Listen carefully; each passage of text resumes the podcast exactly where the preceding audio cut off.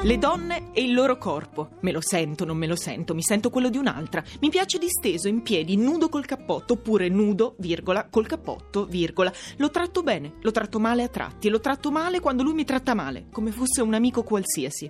Le donne e i peli. Via tutti. Via zone. Sugli arti no, sul tronco sì. I peli che schifo. Peli a 13 anni e la mamma ti dice che è peluria. Ma va. I peli di lui ovunque. Uomo peloso, uomo favoloso. Ma la schiena no, eh.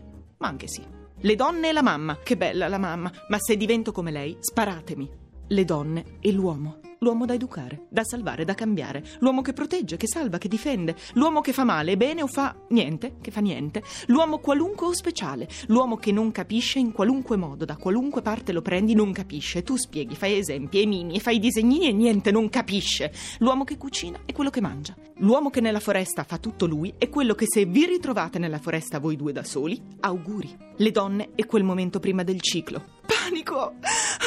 Le donne e i cani. Cane sì, cane no, cane figlio, cane cane, gatto. Le donne e i parenti. Eh, va a momenti. Le donne e la casa. Casa casino, casa bordello, casa paradiso, casa fardello, casa e casa. Casa dove? Casa forse un giorno, casa ovunque, casa borsa, zaino, valigia, casa famiglia, casa da bambina, casa delle Barbie, degli orsacchiotti, del bosco, casa prigione. Le donne e i baffetti. Me li tolgo? Me, me li lascio? Li schiarisco? Li pettino?